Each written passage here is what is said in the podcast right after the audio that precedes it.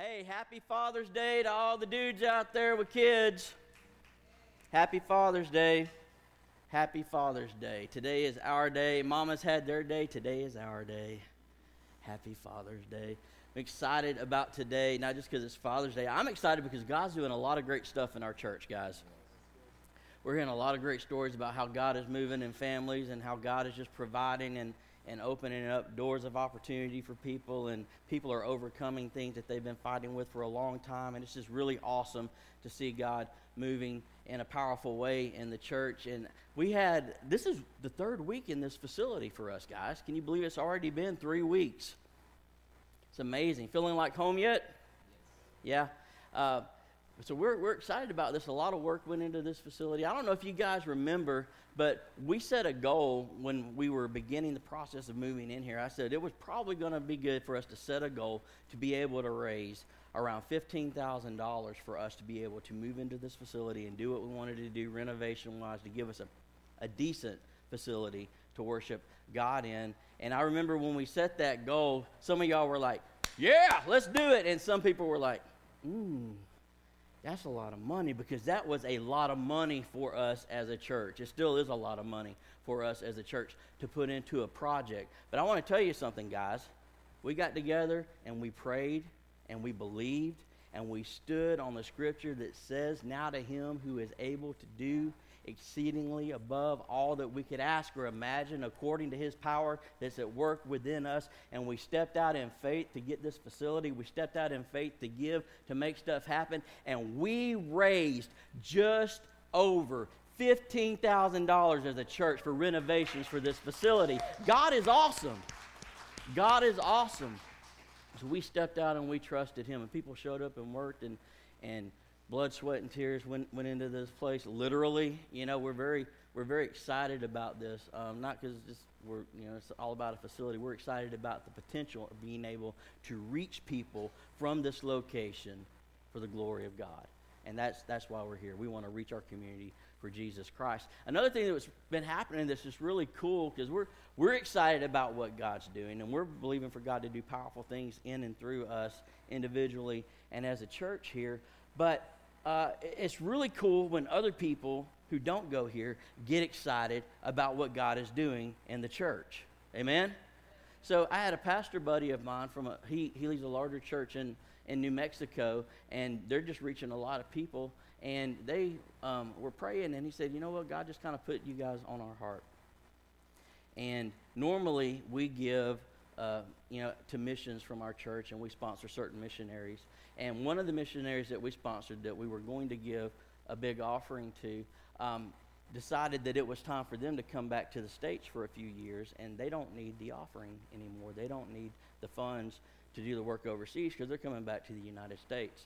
And so we were praying about what to do with it, and we all felt, me and the board felt like we were supposed to sow into what God is doing at Eastgate Church in Douglasville.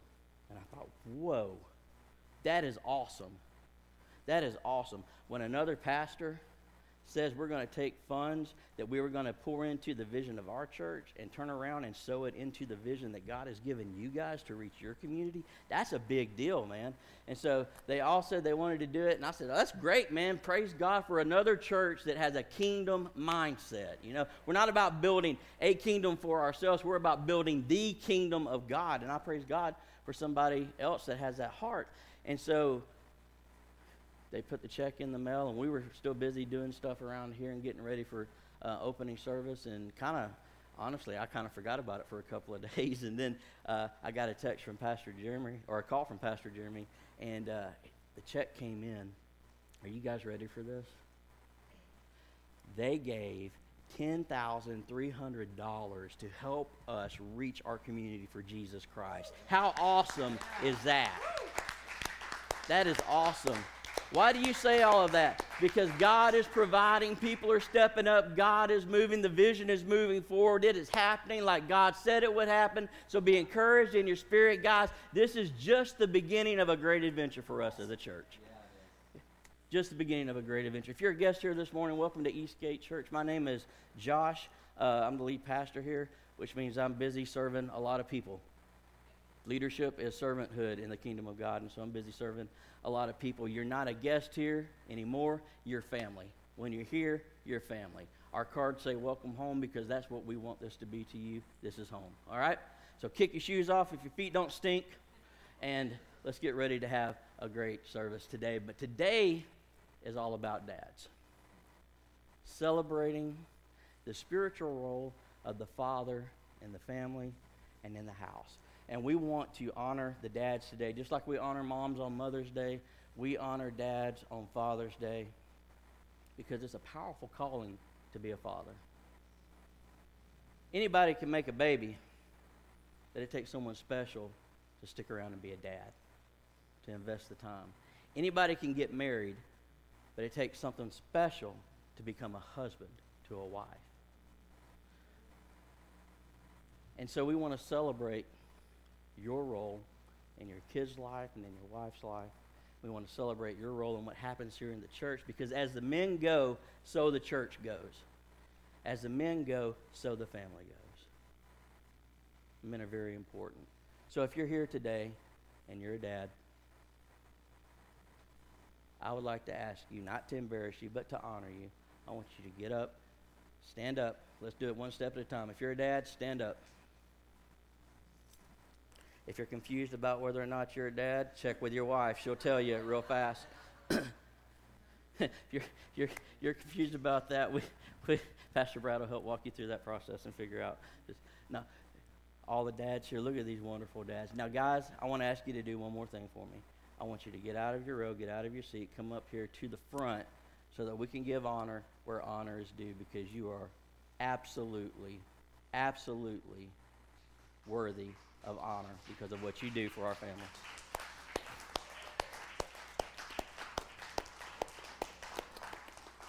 Pastor Jeremy, uh, maybe uh, Miss Rhiannon, if y'all could work together on this. We've got little gifts that we want to give. I know Jeremy's pulling double duty because he's okay. She's gonna be sweet. We have a little gift we want to give to you.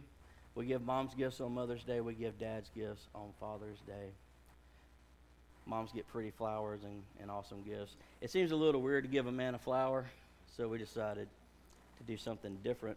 If you look inside your little box, gentlemen, and it may be hidden under the cotton that's in there, but inside that box, you're going to find a nail. And you might be thinking, whoop de doo, a nail. That's great. Just what I needed. Something else to build something else with.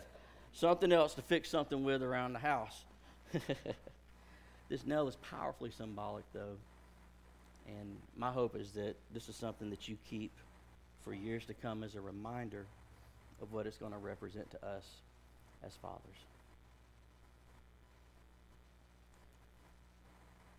Because as a dad, sometimes you have to sacrifice. People talk about a mother's love a lot, but I don't think enough spotlight gets put on a father's sacrifice.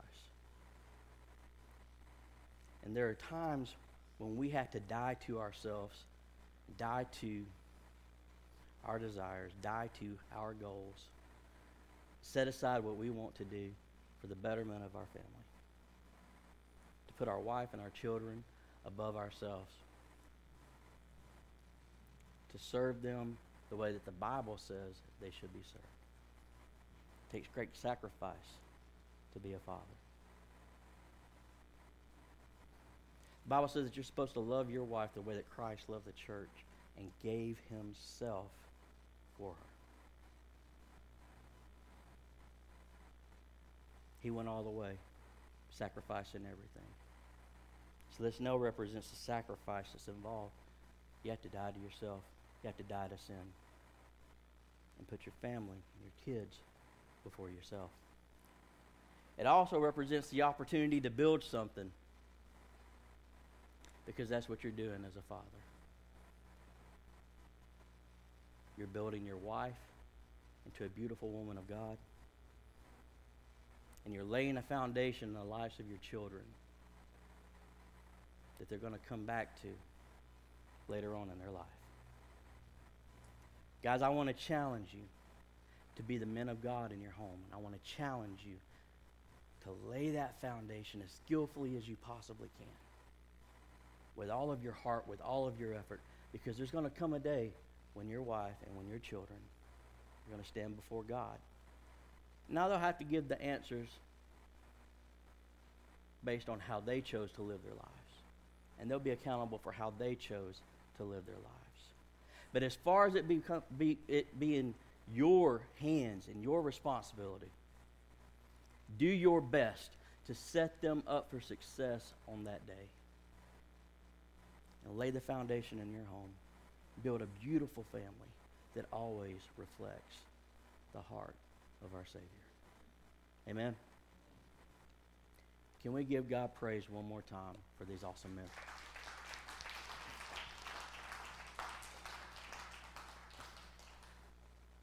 You know what? Maybe you're here today and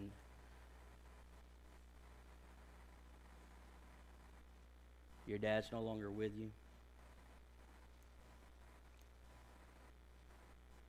Don't let today be a day that's just full of sadness. Instead of mourning, and that's okay to do that, how about we remember today, if our dads are no longer with us, remember the good times that we had with them. Remember the memories. Remember the legacy and honor them for who they were in your life today. And if you're here today and your dad was horrible, sometimes that happens. I want to remind you that today can be about your heavenly Father. And while your earthly dad might have blown it, you've got a Father in heaven who is madly and passionately in love with you. And don't you ever forget that. Amen. Father, thank you for these awesome guys. Lord, I pray a blessing over their life. Father, I pray,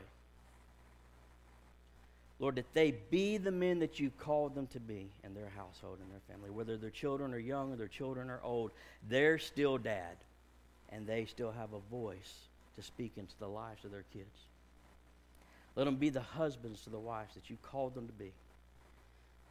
And Lord, if we're here today and we're missing that mark, I pray that they, we be encouraged today to up our game to become that person from this day forward. That everything we do, we do with integrity to honor you, Father. We be the men that you called us to be. Lord, we give you honor and we give you praise. In your name, amen and amen. You can be seated, guys, if you can. Let's give God praise one more time as they're seated.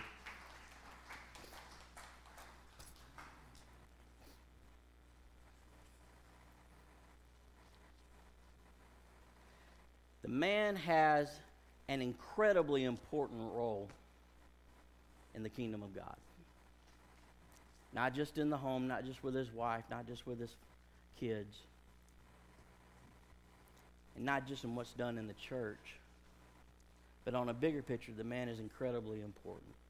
And I want you to all tune in to me today. And I know I'm going to be talking a lot about guy stuff, and ladies, you might want to tune out on that. I encourage you to tune in and listen closely. Because if you're not married, we're going to be talking about some stuff that you're going to want to be looking for in the husband that you're going to choose.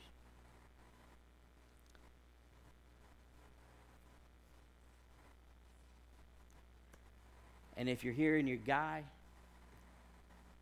isn't operating at the level that we know that he could be in the house, we're going to go over this stuff today. And ladies, I don't want you to be your husband's critic. I want to, you to be your husband's greatest encourager, to encourage him to be the man that God has called him to be. Amen? Anybody can find fault, anybody can point fingers, but it takes someone special to see potential and speak it into existence and help someone get there in their lives. Man's incredibly important.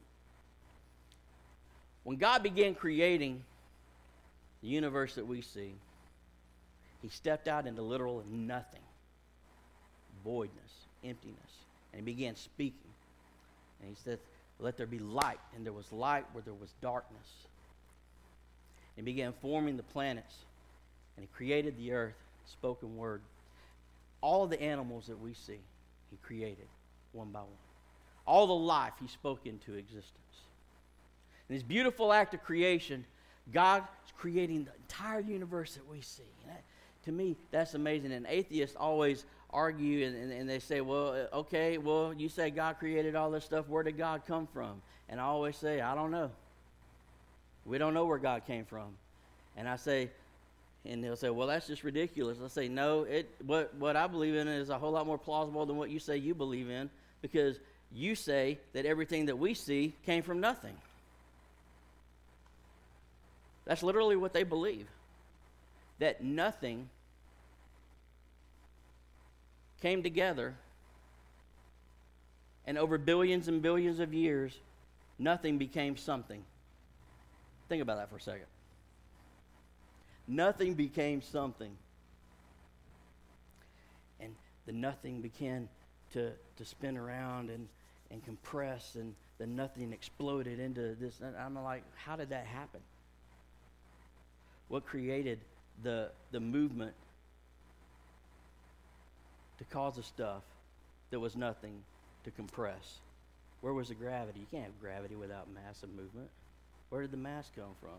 You know, intelligent questions. Well, it's easier for me to say God created everything. Where did God come from? That's a great question that I can't wait to a- ask him. Where did you come from? And he'll say, I've always been. I am that I am. That's just awesome to me. He began to create all of this stuff. And then he established something powerful. In the garden that he created, he made man.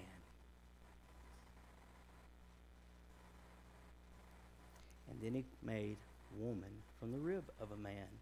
Every man in here, are you excited that God created women? Oh, you better answer that right, especially if your ladies right here. Wait, take two. Guys, aren't you excited that God created women? Man, I sure am. I'm glad he made them the way that he did. Because if women looked like dudes, wouldn't nobody, we would die off as a race of people. There would be no reproducing. I can, I can guarantee you that. There wouldn't be, probably not as much. Anyway, I'm glad that God created women the way that they did. I think my wife is beautiful. He created them and put them in the garden and God established a system of authority. He established his kingdom on earth. And he said to Adam, I'm going to make you in my image and in my likeness. And I want you to reflect who I am. And I'll be the God in the heavens and my authority, and you'll have dominion on the earth and your authority that comes under my authority. And you'll be a reflection of who I am in my creation. And he set Adam up in the garden. And Adam started naming animals. Adam operated in dominion. God was able to look down and see a reflection of who he was in Adam's operation. He said, You will reflect my authority. You will reflect my kingdom on this earth. The Bible says that the man be the head over the wife. Not that women are inferior, but that the, how God established authority in the household. I am an authority over you as you reflect my authority in how you operate with your family and in this world. So they operate in the Garden of Eden for a while. And then in Genesis chapter 3, Satan shows up on the scene. And Satan says, Since I can't attack God, I'm going to go after the one who's reflecting the image of the God that I can't stand. Now the serpent was more crafty than any of the, animal, of the wild animals the Lord God had made, and he said to the woman, Did God really say you must not eat from any tree in the garden? The woman said to the serpent, We may eat fruit from the trees in the garden, but God did say, You must not eat fruit from the tree that's in the middle of the garden, and you must not touch it, or you will die. God gave them this great big garden and said, This is yours. Eat fruit from the trees, run around naked, have fun oversee the stuff that I've given you to oversee, but don't eat the fruit from this one tree. And the enemy keys in on this to tempt them to fall into sin. Satan says, You certainly won't die. For God knows that when you eat from it, your eyes will be open, and you will be like God, knowing good and evil. When the woman saw the fruit of the tree was good for food and pleasing to the eye, and also desirable for gaining wisdom, she took some and ate it. See, she messed up because she gave a second look to temptation. And when you stare at temptation long enough, it's going to open up the door for trouble to happen, and that's what happened. She entertained the temptation. She saw, you know what? It is good. There are benefits to this. She played it over for a little bit. She talked herself into it. She took some and she ate it. And she also gave some to her husband who was with her. And he ate it. Everybody go, oh boy. We done messed up. We messed up right there. She gave it to Adam, and he ate it. And what's interesting to note is that she turned and gave it to her husband, who was right there. So it wasn't like she was in Douglasville and he was in Nashville, Tennessee. Bro was right there, probably overhearing this whole discussion and seeing this whole thing play out, but he stayed silent. Then the eyes of both of them were open, and they realized they were naked, so they sewed fig leaves together and made coverings for themselves. And the man and his wife heard the sound of the Lord God as he was walking in the garden in the cool of the day, and they hid from the Lord God among the trees of the garden. But the Lord God called to the man. He called to the man because the man represented the authority in the garden. He called to the man and he said, Where are you?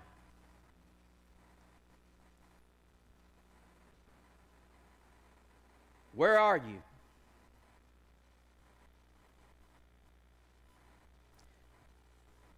When Adam ate the fruit and disobeyed God, there was a huge power shift spiritually in this world. Because until that point, Adam represented God's kingdom and dominion on this earth. But when he fell into sin, he surrendered all of that, and we became slaves to sin.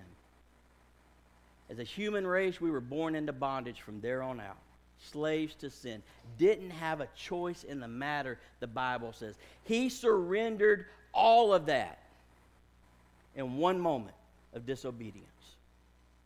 And Satan swiped that authority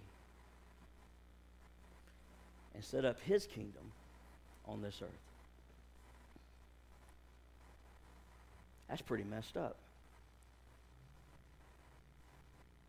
So they blew it, and here comes God, and he says, where are you? Where are you?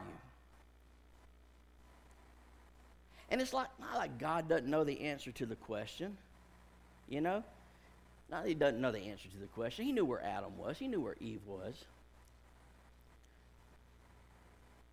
And it's not that God didn't really know how to resolve the problem that Adam had just committed. he knew how to resolve it.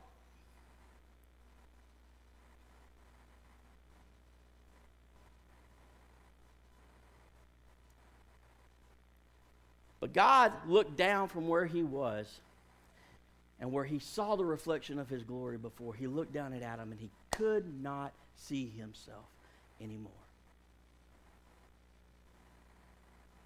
because he had fallen into sin. And he knew the solution to the problems. The Bible says that the Lamb of God was slain from the foundations of the earth. That means that God had a plan in place before all of this happened so that he could bail us out when we jack things up. Isn't that awesome? And it's not that he didn't have the solution. It's not that he didn't know the answer to the question that he was asking. Where are you? But if you'll give me a couple of minutes, I want to kind of take some poetic license on something that's incredibly theologically solid. It wasn't that God didn't know the answer to the question.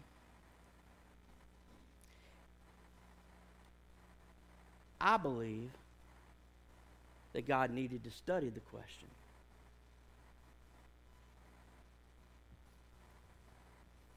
I mean, think about this. Why couldn't Jesus have just been whoop, just warped right into this world, a full grown man? And then later on that day, walk up to a cross and say, okay, here we go.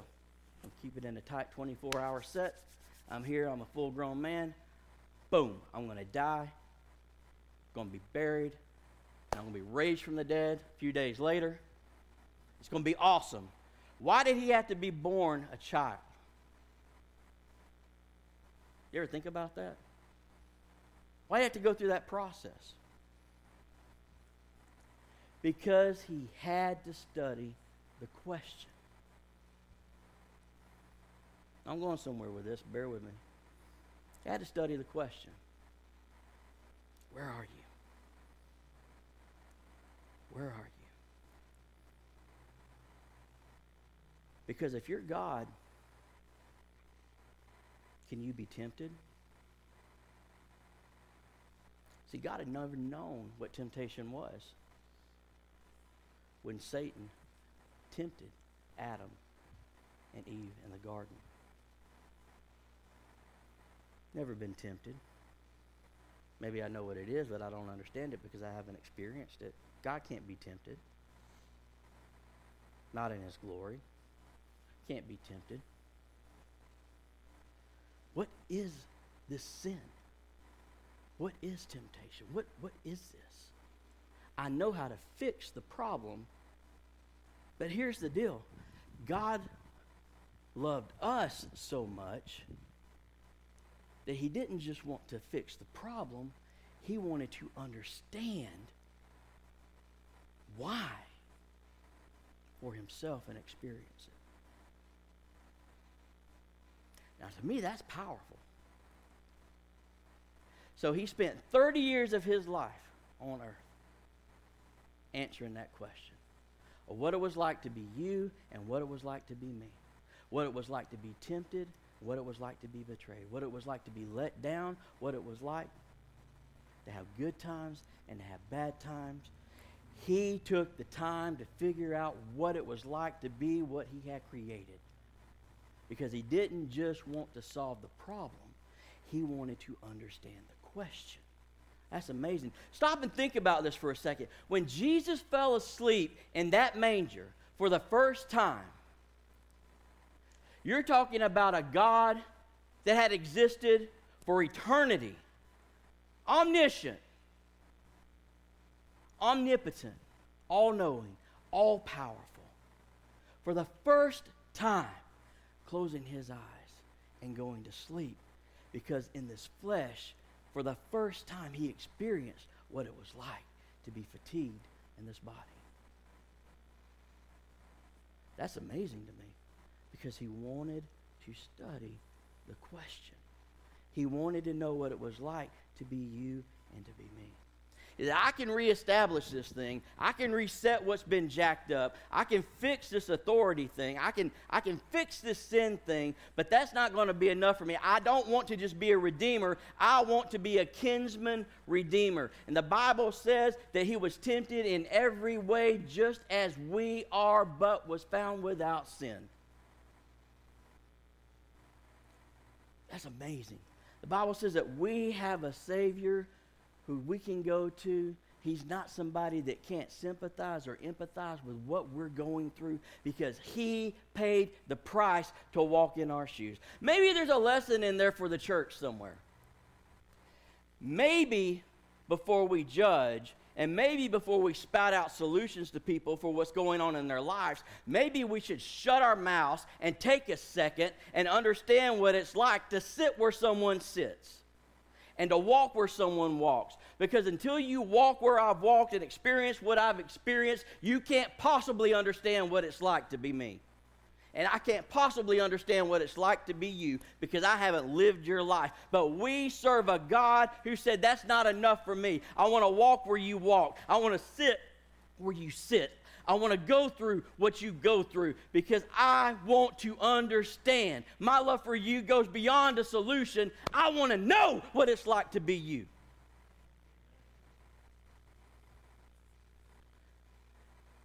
So he answered the question after he understood the question. He solved the problem after he understood. And the Bible says he went up and he gave his life as that sacrifice for us, and he died and he went into that tomb. And while his body was dead, his spirit was working. His spirit was working because he went back in and he took back everything that the enemy had stolen from us. The Bible says that he came back to life with the keys of death, of hell, and the grave. He took back all the authority that we lost. He took back the position that we lost. He took back the relationship with God that we lost, and he gave it back to us. And he said, Now through me, and my authority, my covering, and my blood, I am giving you back what was taken from you. He gave us back our standing. He gave us back everything that we lost. Everything.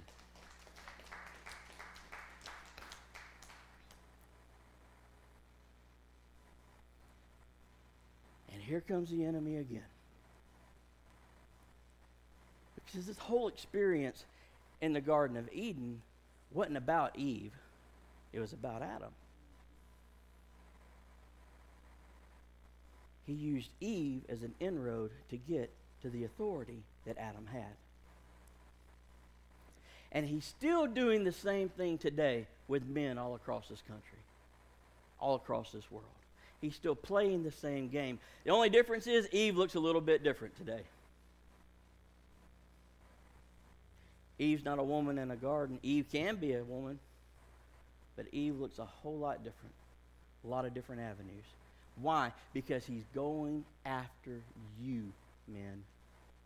He's going after you. He's going after your authority and your position in the home. He's going after your dominion in this world. He's going after you because God has chosen to represent his authority and kingdom in this world first through the man as the head of the home.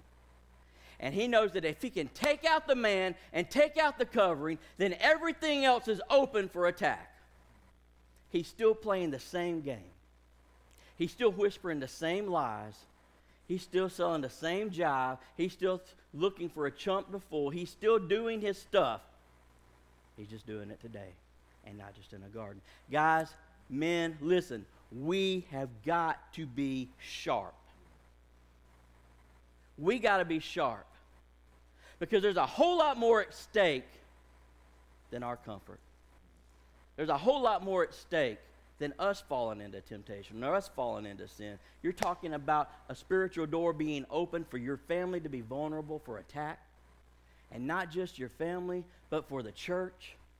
Guys, your walk with God is incredibly important, and you overcoming the temptations of the enemy is incredibly important because if he can take you out, then he's got an open door to do what he wants to do.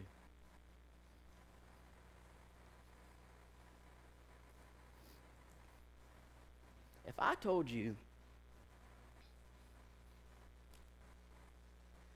that I could bring an assistant into your life that wouldn't cost you anything, but would take care of all the stuff that you don't have time to get to as a parent with your kids and as your household, they would come in and fill the gaps and take care of all that extra stuff for you. So you could just come in and handle the stuff that you're comfortable with and then let them handle the rest. Wouldn't that be awesome? That would be awesome in theory. To let a stranger come in, or maybe even someone you kind of know come in, and fill those roles in your household.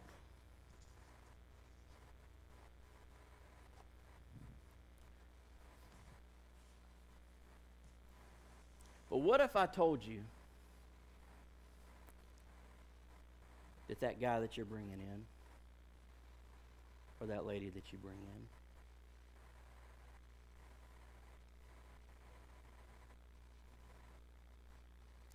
is going to start sweet talking your wife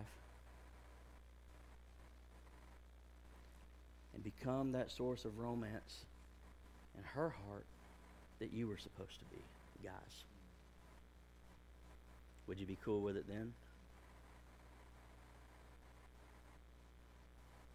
That he was going to be the one snuggling up with your lady. that he was going to be the one whispering those things in her ear? What if I told you this person was going to come into your house and they were going to teach your daughter that she's just a sexual object? Every man in this room just went, uh uh Jack. not, not on my watch. a sexual object. And they were going to teach her that if she wants affection and if she wants attention, she's going to have to sexualize her body in order to get it. And her body's going to be a tool to get what she needs emotionally in her life.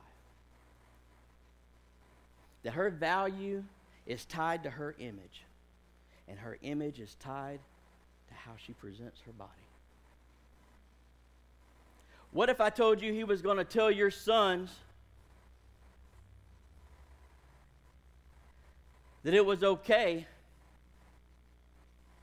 to bait women and use love to get sex? And to treat women like sexual objects. And now the game goes because guys use love to get sex and women use sex to get love, and so they play this game. What if that guy gave your kids that kind of advice? While they were filling the roles that you weren't comfortable with filling, they were filling in the gaps that you couldn't get to with your household. That's getting kind of messed up, isn't it? Probably there's not a dad in here that would be comfortable with it. I know there's probably not a mom in here that would be comfortable with it. But we do it every day, don't we? Men, when we don't operate in our spiritual role, when we don't stand in that gap and be that authority figure in the home, submitted under the authority of God, acting in authority in our home, we leave gaps that the enemy comes in to fill in our family when we aren't the husbands to our wives that we should be, He comes in to give them the emotional stability that they crave, and it comes in through illegitimate sources.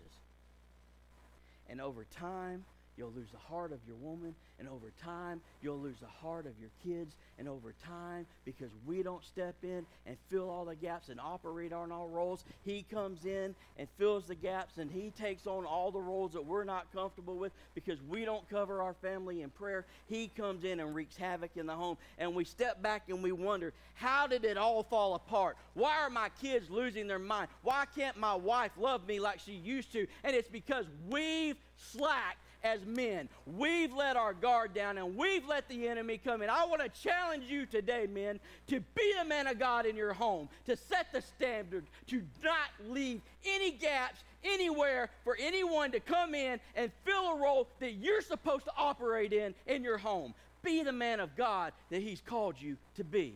Amen? Be the man of God. Oh, that deserved a whole lot more clapping than it got. Be the man of God in your home. Why are you so mad, Josh? I'm not mad, I'm passionate. I'm passionate about this because I know the potential that lies in a man that is sold out for God. And I also know the downside of a guy who's put it in cruise control and is just letting life happen while he goes through not being who he should be biblically in his home. And I'll show you some of those results. Did you know that in America, approximately one third of the children that are born are conceived out of wedlock? Isn't that crazy? Not that God couldn't do something powerful through that situation, but it points to a bigger problem. It points to women who don't understand their value and to men who don't respect their value. Ladies, I want to challenge you. Listen, be sexually pure in your relationships. Guys, be sexually pure in your relationships. Honor God with your bodies. Well, He loves me. If you don't have a ring on that finger, don't even talk about how He loves you. No, if y'all shacking up and you're putting out and you don't have a ring on your finger, you're not being loved, you're being used. If he hasn't stepped up and made the commitment to show how much He loves you? Don't you give Him something that's only reserved to those people that step up and say that I will show you through commitment how much that I love you and that I honor you? But He loves me. Shut down that fun factory. Shut it down and say, you know what? We're, we're, we're in sin. And we don't need to do this anymore. We're going to go to hell over this. I want to honor God with my body. I want to honor God with my life. We can be together, but this ain't happening anymore until you step up and put a ring on this finger right here. See how long he sticks around. You'll find out real fast. Either you're going to get a ring on that finger or he's going to find somebody else that he can trick. One third. That's just amazing to me. Here's another one that'll blow you away. Almost half of the children in our nation will be raised without their real father. Almost half. Because of a lot of different reasons. Most people won't be raised by their real dad, a stepdad, or they'll be raised in a, sting- a single home.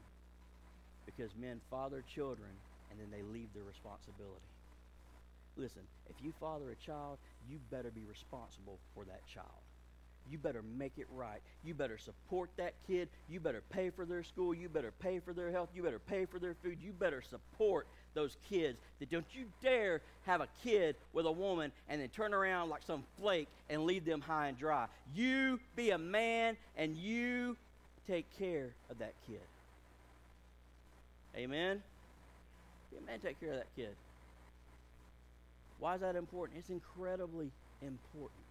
Because even if you mess up and you father a kid and you don't end up getting married, because a lot of times people people make mistakes and they get pregnant and then they get married because that's what you're supposed to do. No, no, no, no, no, no, no, no, no, no, no. A lot of times that takes a bad situation and makes it worse.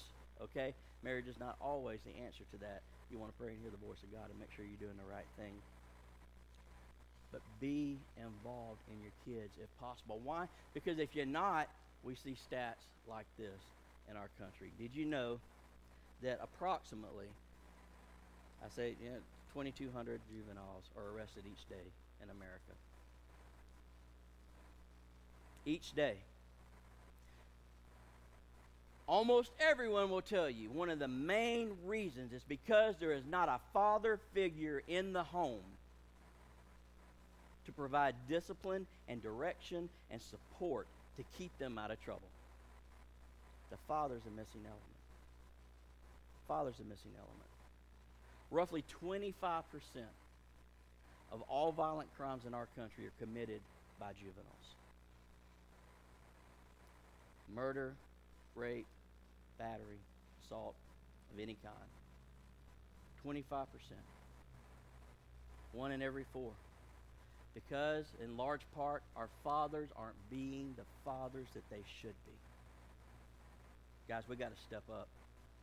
We got to step up. And even if we're doing awesome, let's step it up another level to be a better example of what a man of God is supposed to look like. Here's something else that you might not know. Approximately a little over 3,700 teenage girls will give birth to a child every week in our country. Now that's give birth. That number does not include abortions that take place. When our babies are having babies, it's because they don't understand their value. And a large part of that is because they don't have a dad at home to tell them that they're valuable, to show them that they're important, to live out and set an example of how a man is supposed to treat a woman. And so they buy into the lie that they can trade their body for the emotional fulfillment that they should be getting at home. We got a lot of issues to fix in our country, guys.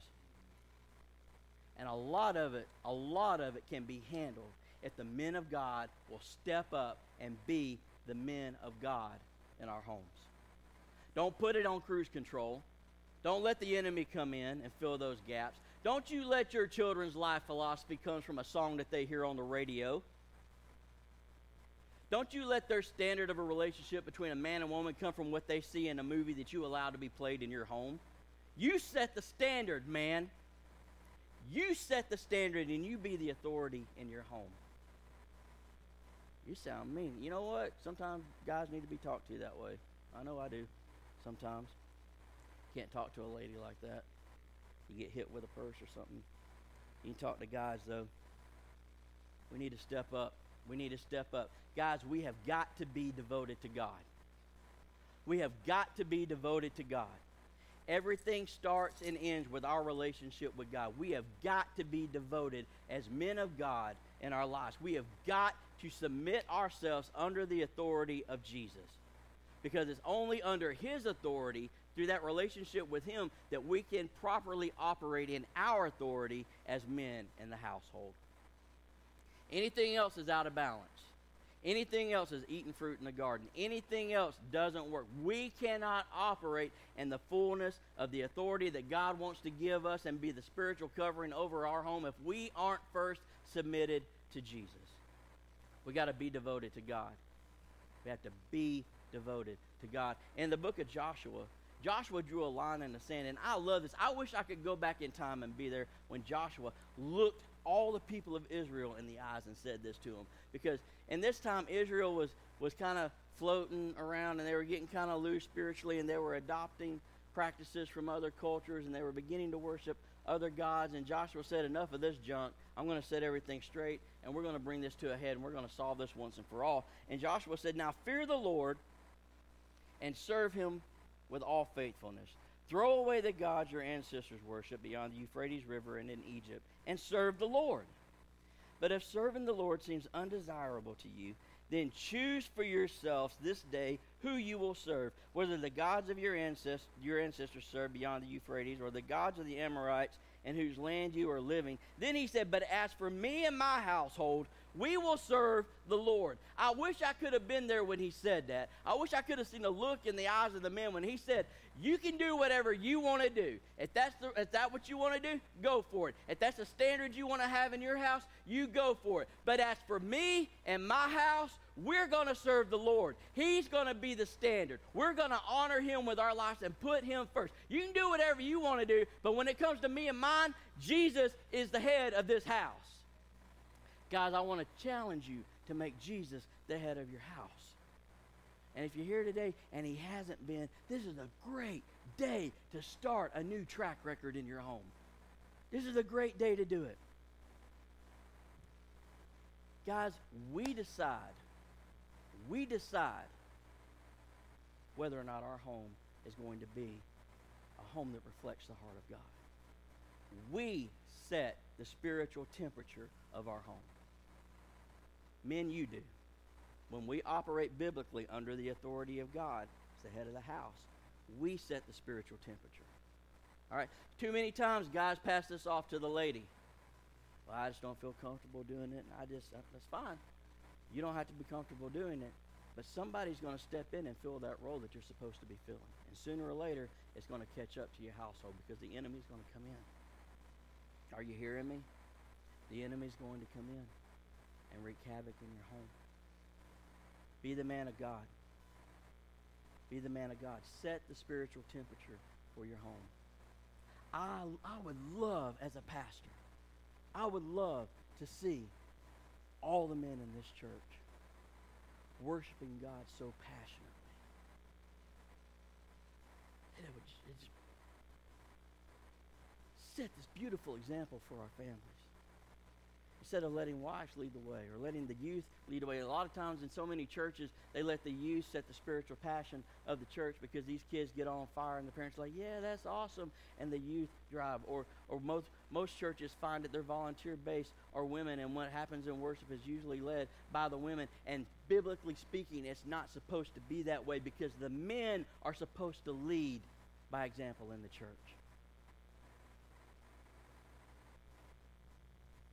You got to set the standard. You got to set the standard. Are you coming to church this Sunday? I don't know. I need to check with my wife and see what we're doing. Baloney! You're the man. Can I just talk to the guys for a little bit? You're the man. You decide if your family's going to church. You're the man. You set the standard.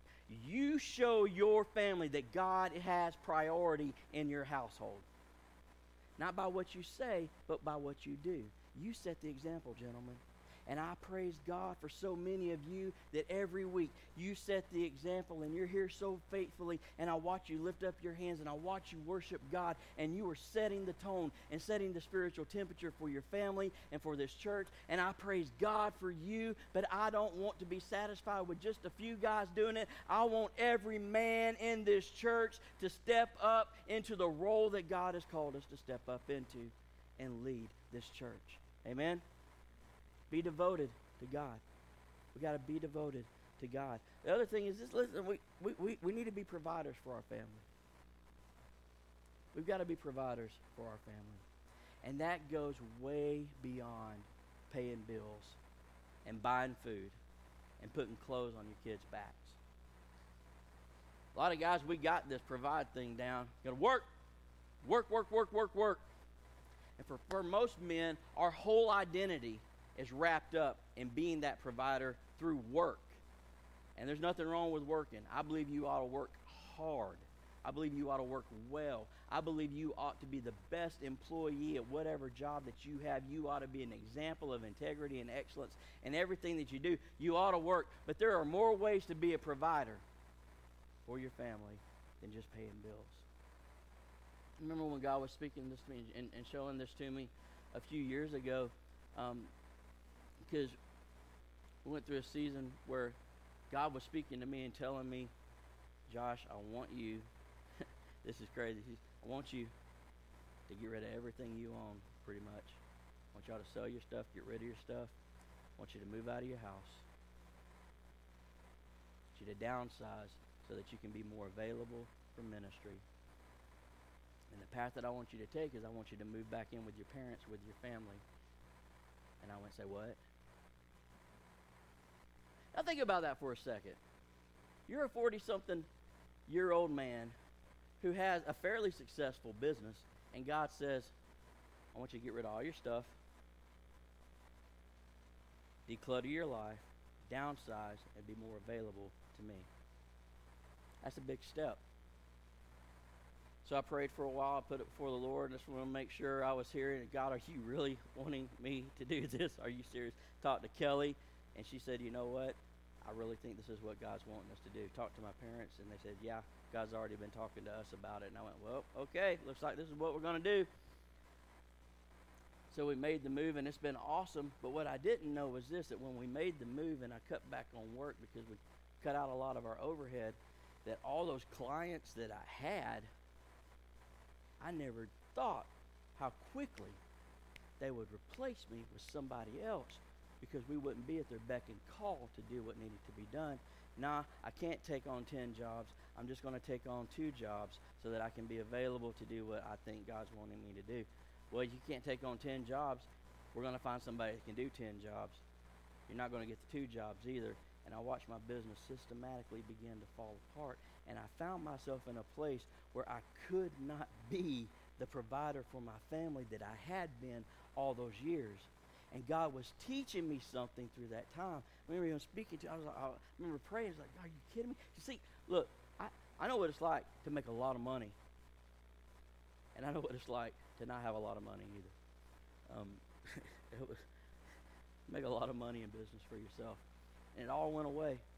God said, I'm going to teach you to trust me to be your provider. I'm going to be the provider for your home, and you'll provide as I provide. But what I'm going to teach you are different ways that you can be the provider in your home. And so for the next couple of years, I, I figured out that money isn't just the only way that you can provide for your family. There are a lot of different ways. And I want to give you just a few of them. These are some of the things that God was showing me. One, pro- protection. As a man, you can provide protection for your family. I got two daughters. Both of them got blonde hair, and beautiful eyes. And you know what that means? That means Josh is stockpiling guns and ammo. That's what that means. That means that my gun collection is getting big because I know sooner or later Bozo the Clown's going to show up trying to sport a mustache that hadn't fully grown in yet, and he's going to try to ask my daughter out, and I'm going to have a talk with him. And I said, Son, have you ever seen an arsenal before? No. Come here, let me show you. You know what this stuff is for? What? People like you. Just want to let you know I love my daughters very much. And when you're with them, you're going to conduct yourself as a gentleman, right? Yes, yes, yes. I don't think a pastor should talk about stuff like that. I, I, I get that. I get where you're coming from. I'm a dad first, and then I'm a pastor. I'm going to protect my family. I'm going to make sure that I do what I need to do to make sure that they don't get in situations that are going to cost them. So I'm going to look over my family. That means I'm going to provide discipline and parameters as a man of God. Listen, it's not my wife's job to set the standard of discipline in the home. She can help. My wife's a great disciplinarian. She's great at it. But in God's eyes, as a man, we are the authority figure in the home. So you work at it as a team, but when it comes to who's accountable and who's going to answer to God for what does and what doesn't happen in your home and what is and what isn't allowed in your home, you're going to be the one on the X looking God in the eyes having to give an account, sir. Not your wife. You. You're going to be the one. Discipline and parameters. And that doesn't mean you've got to be you got to be all bitter and mean all the time either. I see some guys are incredibly harsh with their kids, you know, and they use their kids as a way to just get rid of all the frustration that they have at, at, at, work and with people, and they vent their day on their kids. Don't do that mess. Don't do that mess. Speak life and encourage your kids. Speak life over them and encourage them. You never know what the right word at the right time from a dad can do to a kid.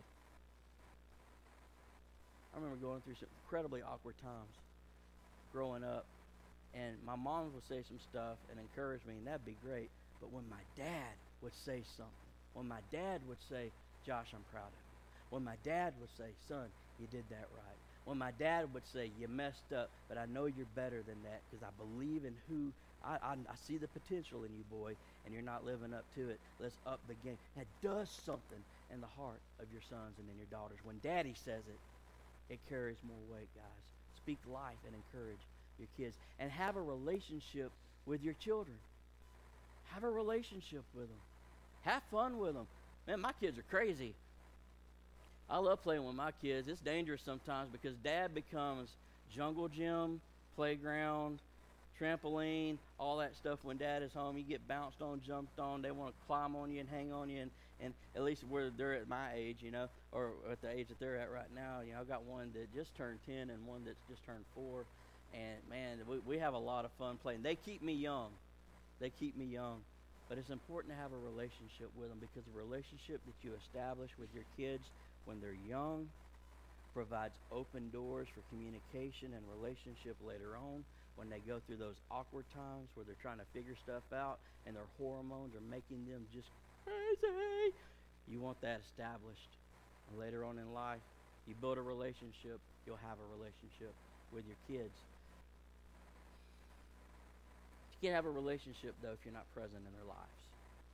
You got to be present in the lives of our kids and our families. Gentlemen, be present in your homes. Don't just be there watching TV, be present in your home.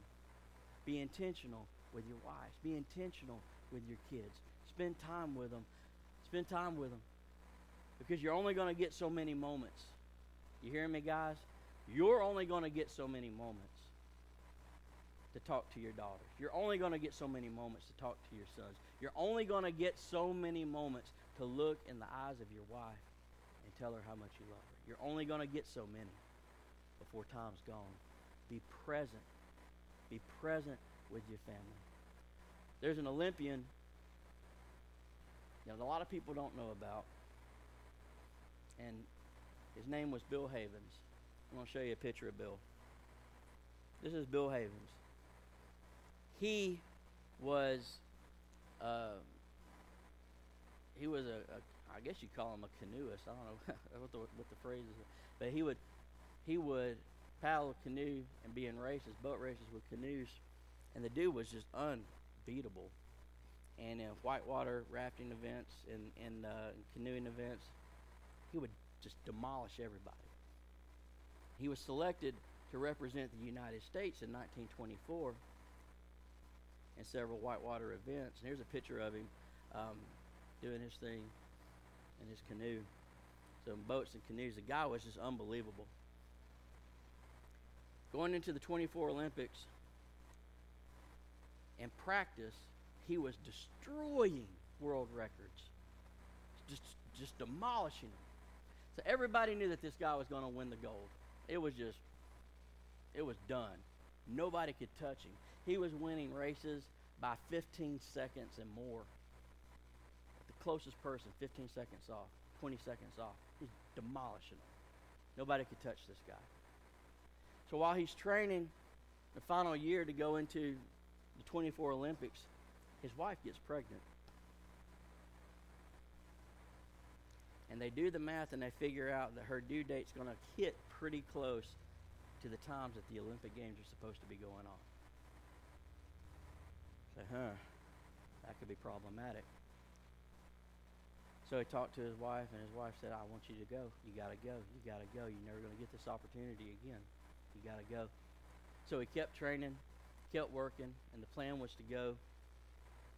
And they figured maybe, maybe they get lucky and the due date would fall after the games were over and he could come home and then she'd have the son. But as it worked out, four days before the Olympics, she went into labor. And so they were trying to figure out what to do, and she told him in the hospital, You need to go because you've got an opportunity to win a gold medal. You're never going to get this chance again, maybe. You need to do this. And on his way to the airport, he stopped and turned around and came back. And he made phone calls from the hospital. And he told the coaches and the officials that he would not be participating in the Olympics because he was going to stay home and be with his wife when his son was born. He sacrificed that great opportunity. His son was born, his son was named Frank, and, and Bill poured his whole life into this guy named Frank. Poured his, every every moment he had, hanging out with him, hunting, fishing, boating, and he taught Frank how to canoe and navigate a boat like he could. And it wasn't long before Frank got just, be just as good as Bill was, and, and Frank became a little bit better. And Frank went on to participate in the 1952 Olympics in Helsinki. Hopped on a plane, he went. Towards the end of the game, Bill, his father at home, gets a telegram from his son. And he said, Dad, I just wanted to say thanks for choosing to be with us all those years ago. Just want you to know that I'm coming home with the gold medal that you sacrificed for us all those years ago. That's just awesome. When we put our families first and invest in our kids, and we're present with them instead of running around working ourselves to death. Being present at home instead of glued to a TV and not spending time with our family. To be present at home, it makes a difference.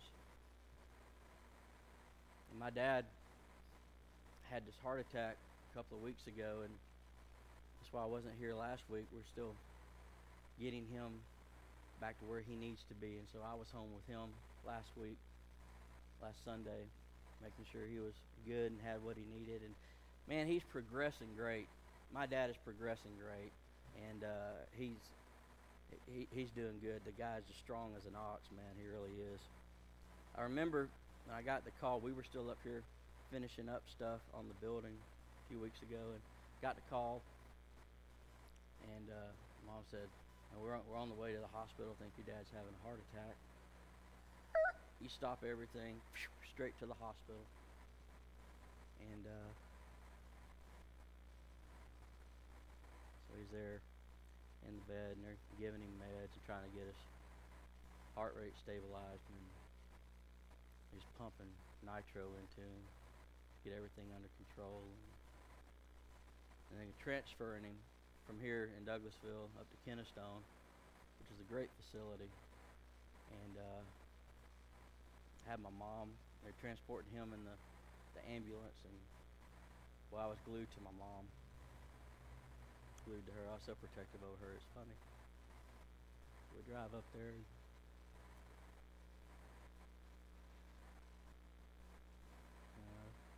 mom's breaking down a little bit. How do you not? You know, this is a big deal happening to us. So drive her up there and get her settled in the room with dad, and I've got to come back home to uh, make sure my family's okay. He sat in his room. I remember walking from the main building out to the parking deck, and it just hit me. Man, I just almost lost my dad. He only had one functional artery. Everything else was clogged up, and some of his arteries had multiple blockages. The doctor said, this was sobering. The doctor said, when people come in in your condition, they usually come in flatlined and we're not able to bring them back. Wow, I almost lost my dad. I was walking back to that parking deck that hit me. And I started thinking back all the memories.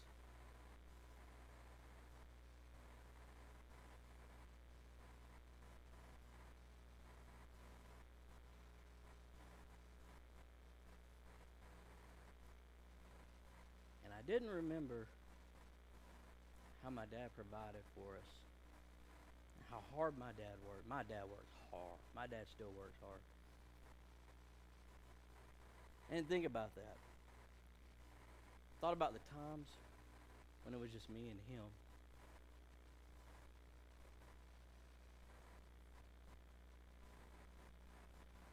About all those times we had together?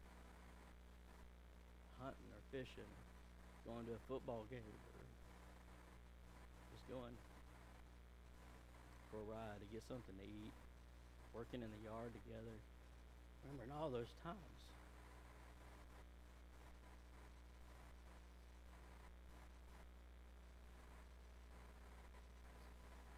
And how special they were to me. Especially in light of the fact that I almost lost the guy.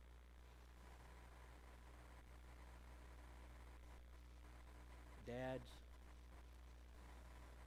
you to listen to me. Your sons, your daughters, your wife, they're going to appreciate how you worked hard for them, but they're going to remember the time that you spent with them. Be present in your homes. Be present with your family. Why? Because you can't be an example what a man of God is supposed to look like if you're not there. Paul, when he's writing in 1 Corinthians, he wrote this. 1 Corinthians 11 1. He says, Follow my example as I follow the example of Christ. I don't know about you guys, but I want to be able to say that to my family. I want to be able to look at my wife and look at my daughters and look them in the eyes. Say, follow me. Follow my example as I follow the example of Jesus. Follow me as I follow Christ. I might not get it all right, but I want you to follow my heart to please God. I want to look in their eyes and I want to be some kind some kind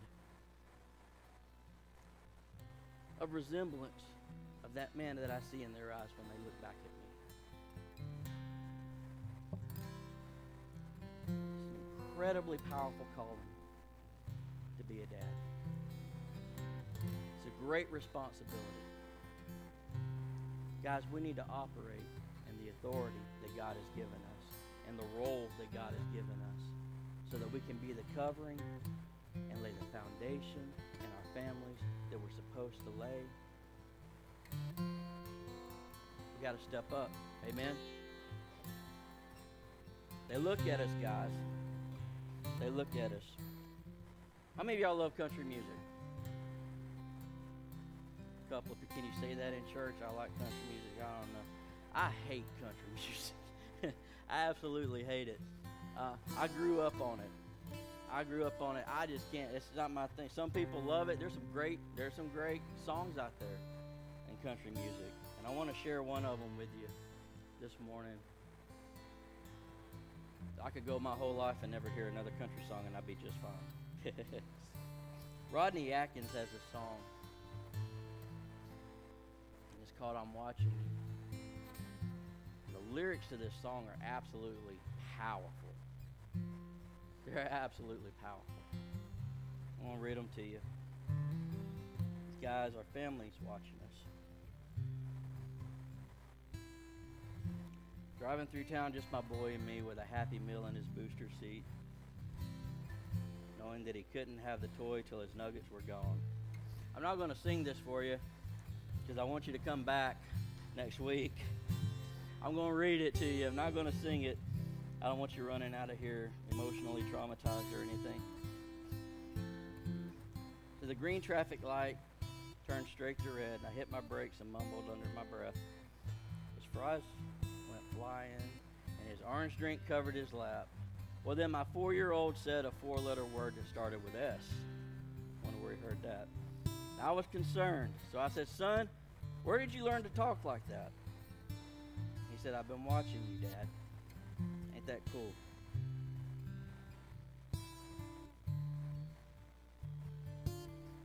I'm your buckaroo. I want to be just like you. Eat all my food and grow as tall as you are. Cowboy boots and camo pants. Yeah, we're just alike. Hey, ain't we, Dad?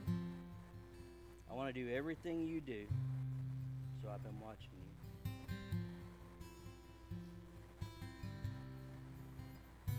Got back home and I went to the barn and I bowed my head, prayed real hard, and said, Lord, please help me help my stupid self. Ever prayed that prayer before? Help me help my stupid self. And this side of bedtime later that night, turning on my son's Scooby Doo nightlight, he crawled out of bed, got down on his knees, closed his little eyes and folded his little hands and spoke to God like he was talking to a friend. I said, Son, where did you learn to pray like that? He said, I've been watching.